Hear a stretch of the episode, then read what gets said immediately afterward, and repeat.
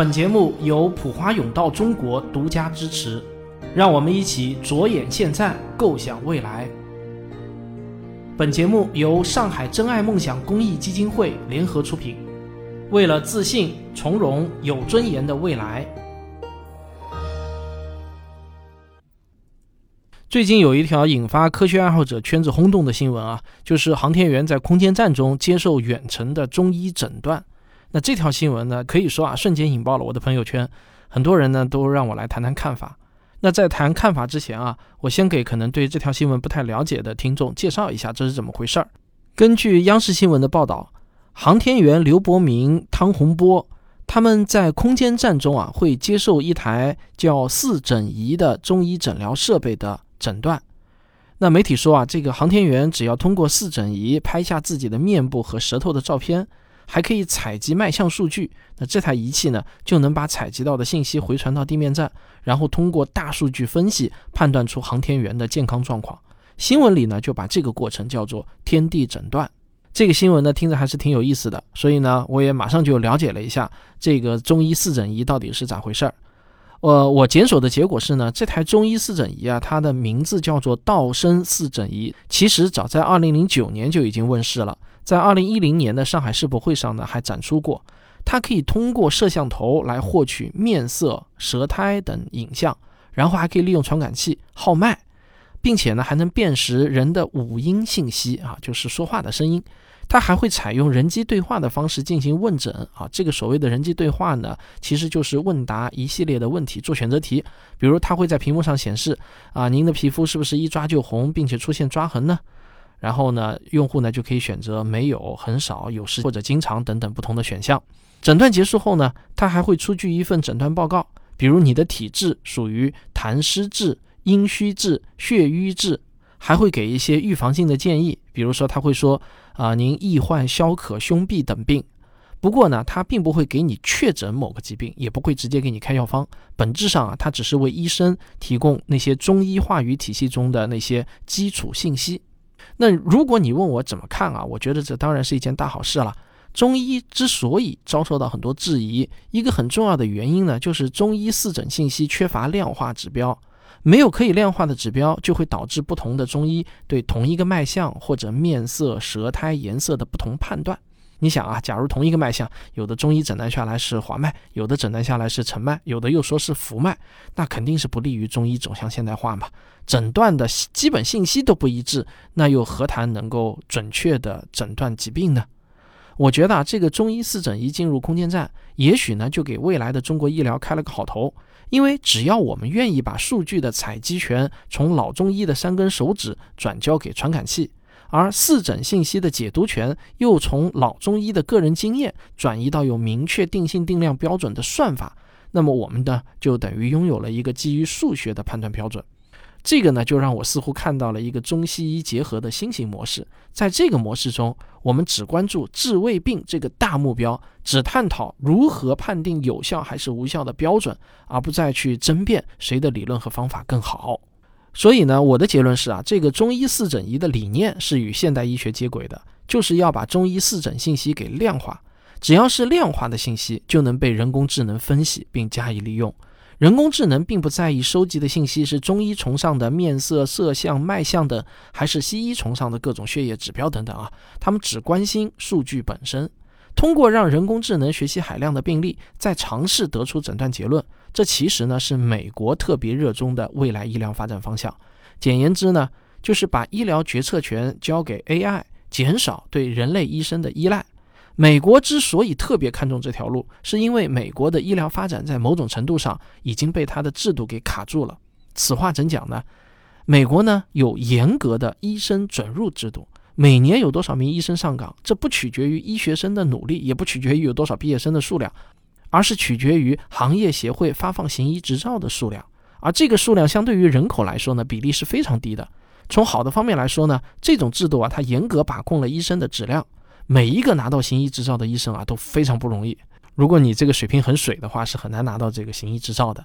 但是副作用就是啊，这会使得医生成为一种贵族职业，市场上的医生呢永远不够用，医生也基本上呢都是高收入者，所以这个医疗费用呢自然也就会水涨船高。我看过哈佛医学院的博士伊丽莎白·罗森塔尔的一篇报告文学《美国病》，他在这本书中就写到啊，美国人都知道一次普通的血液检查会产生五百美元的医疗账单，在急诊室打三针就会收到五千美元的医疗账单。如果是一次小小的足部手术，那这个账单就会达到五万美元。如果因为心脏病而住院三天，那么患者收到的账单很可能就高达五十万美元了。罗森塔尔还说啊，美国现有的医疗体制已经彻底放弃了对健康和生命的关注，他们似乎只关心自身的利益。当然啊，我觉得这种结论呢，可能有些极端了，批评的太狠了。不过啊，这也说明了一点，就是对美国民众而言，通过人工智能诊疗来减少对医生的需求，是一件在自由市场经济下必然会发生的事情。这个看不见的手啊，会将研发经费拨向 AI 医生的研发。但是事情却并没有人们预期的那么美好。几年前，有一名人工智能医生曾经红极一时，他诞生的目的就是要淘汰掉人类医生。它就是 IBM 公司的人工智能项目，你可能听说过沃森健康。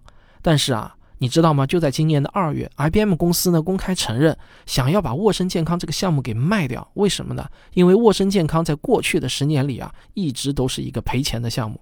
在沃森的发展如日中天的时候，中国也有好几家医院引入过沃森来帮助诊病。但是医生在实际应用过程中就发现啊，虽然沃森对于临床数据有着极其强大的分析能力，但仍然会犯一些非常低级的错误。比如，沃森就建议医生给严重出血的癌症患者服用可能加重出血的药物。美国休斯敦 M.D. 安德森癌症中心是最早部署了沃森的医疗机构。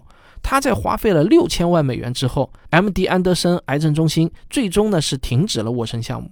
他们的理由与咱们中国的医院一样，都是发现了沃森多次提出了不安全甚至不正确的治疗方案。所以啊，这个美国医疗的大格局在短期内呢是不可能被 AI 所彻底改变的。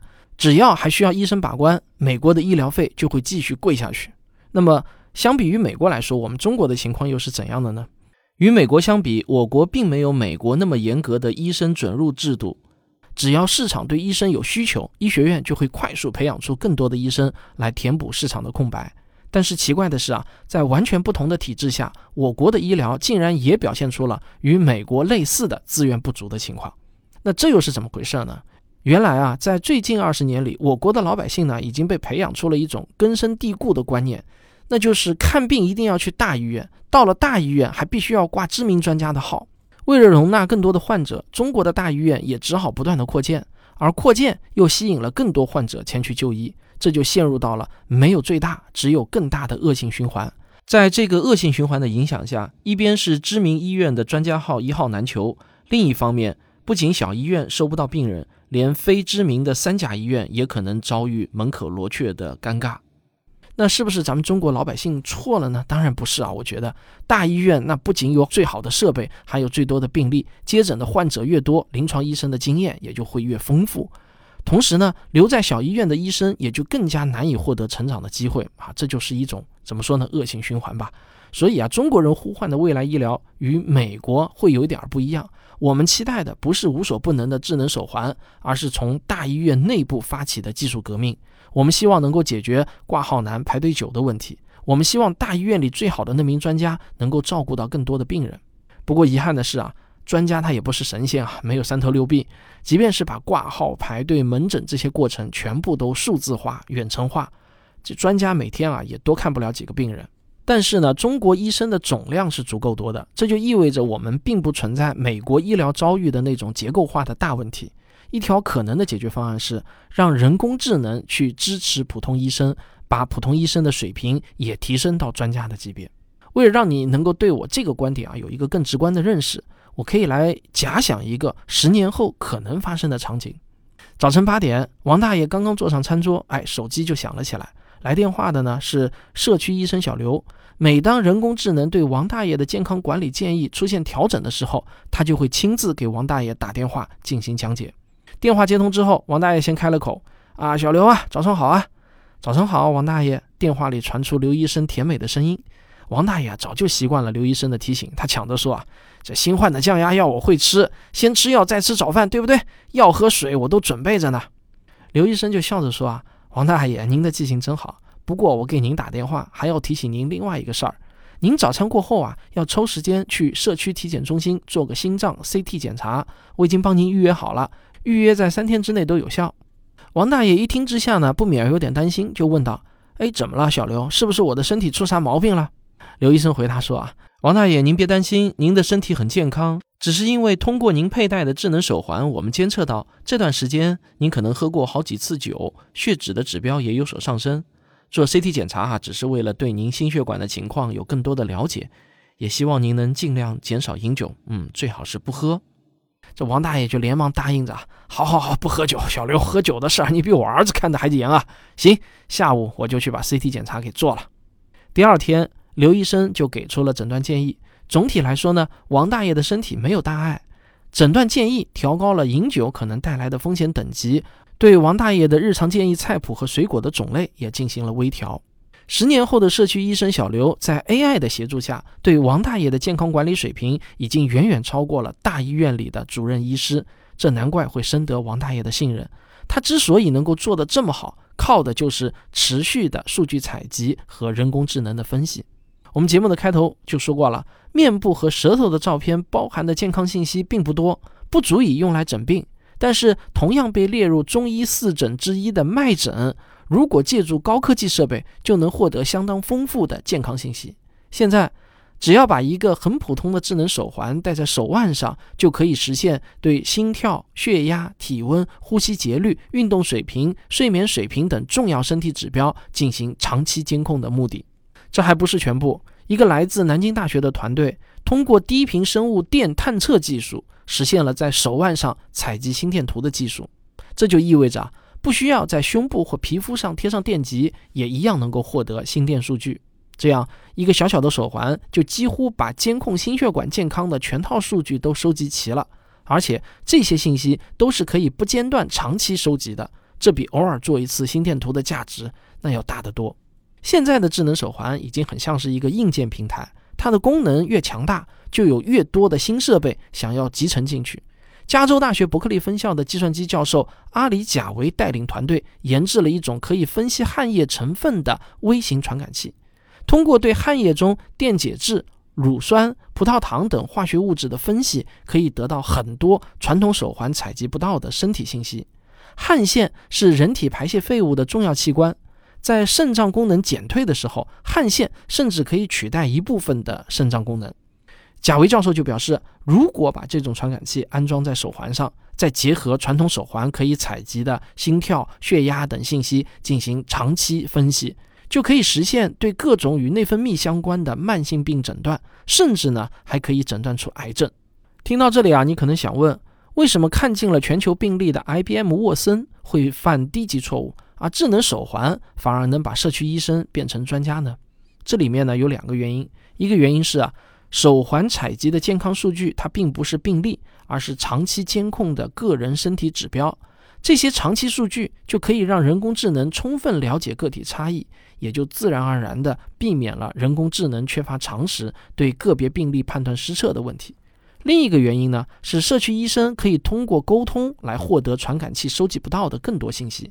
比如患者的生活习惯、主观感受，甚至是情绪变化等等，这就很好的补上了人工智能的短板。在医生与人工智能协作的过程中啊，人工智能虽然比小刘更懂疾病，而社区医生小刘则更懂病人。人工智能关心的问题是把传感器收集到的数据与疾病建立关联，而小刘关注的问题则是尽量减少疾病的急性发作，最好呢能够把疾病消灭在萌芽阶段。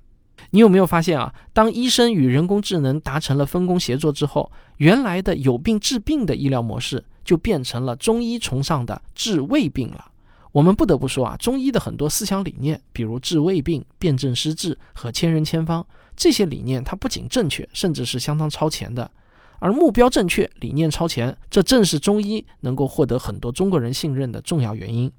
但是我觉得中医真正面临的挑战啊，是如何让这些正确的目标和理念不流于口号和形式。治胃病，它不仅是每个中医的理想，又何尝不是每个西医的理想呢？那么你是否与我一样期待一个可以真正治胃病的未来呢？不知道你对中医四诊一上天和中西医结合又有一些什么样的看法呢？欢迎在留言区写下您的看法。我们这个数字未来系列节目还在继续。如果你喜欢这个节目，请别忘了点击订阅，就可以第一时间收到更新通知。好了，那今天这期节目就讲到这里，我们下期再见。科学声音，这个好久没有在结尾废话跟大家唠叨了啊，因为最近更新的这些节目呢，就是《梦向未来》的这个系列啊，讲无人探测器的，其实呢都是去年就已经录制好的节目，所以呢就没有上结尾废话。为什么会这么久才上呢？是因为这是和上教社以及国家天文台联合制作的视频节目，所以这个审核的时间呢就比较长。不过在这段时间，呃，上线的好处啊，倒是可以刚好弥补一下我这段时间忙于拍摄《寻觅自然》第二季的这个空档期。我最近这一个多月啊，有一多半的时间呢都在外地拍片，剩下的大部分时间呢也是在影棚中完成这个片子的拍摄。那这部。一百六十多分钟的纪录片的工作量啊，真的是大到难以想象，非常大。在开拍之前，我都不敢想象自己如何面对这个几百场的拍摄工作量。反正呢，就是闭着眼睛闷着头往前走呗。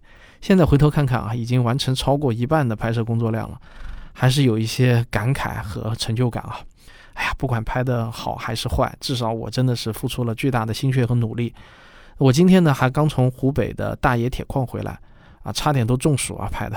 拍的也不是太顺利，原计划上午就拍摄结束的，后来一直拍到晚上七点多才结束。这个回来以后呢，我就插空给大家录一段结尾废话，与大家随便闲聊一下我的近况。虽然最近一段时间这个科普人这三个字的名声啊好像不太好，行业出现了一些危机，但是呢，我呢是一切如常的，依然是坚定的走在我的科普纪录片创作道路上，我要努力拿出好作品来奉献给你们。最后呢，我还想告诉大家，我有一本新书悄悄的上市了，主标题叫《文明的火种》，副标题呢叫《人人都可以像科学家一样思考》。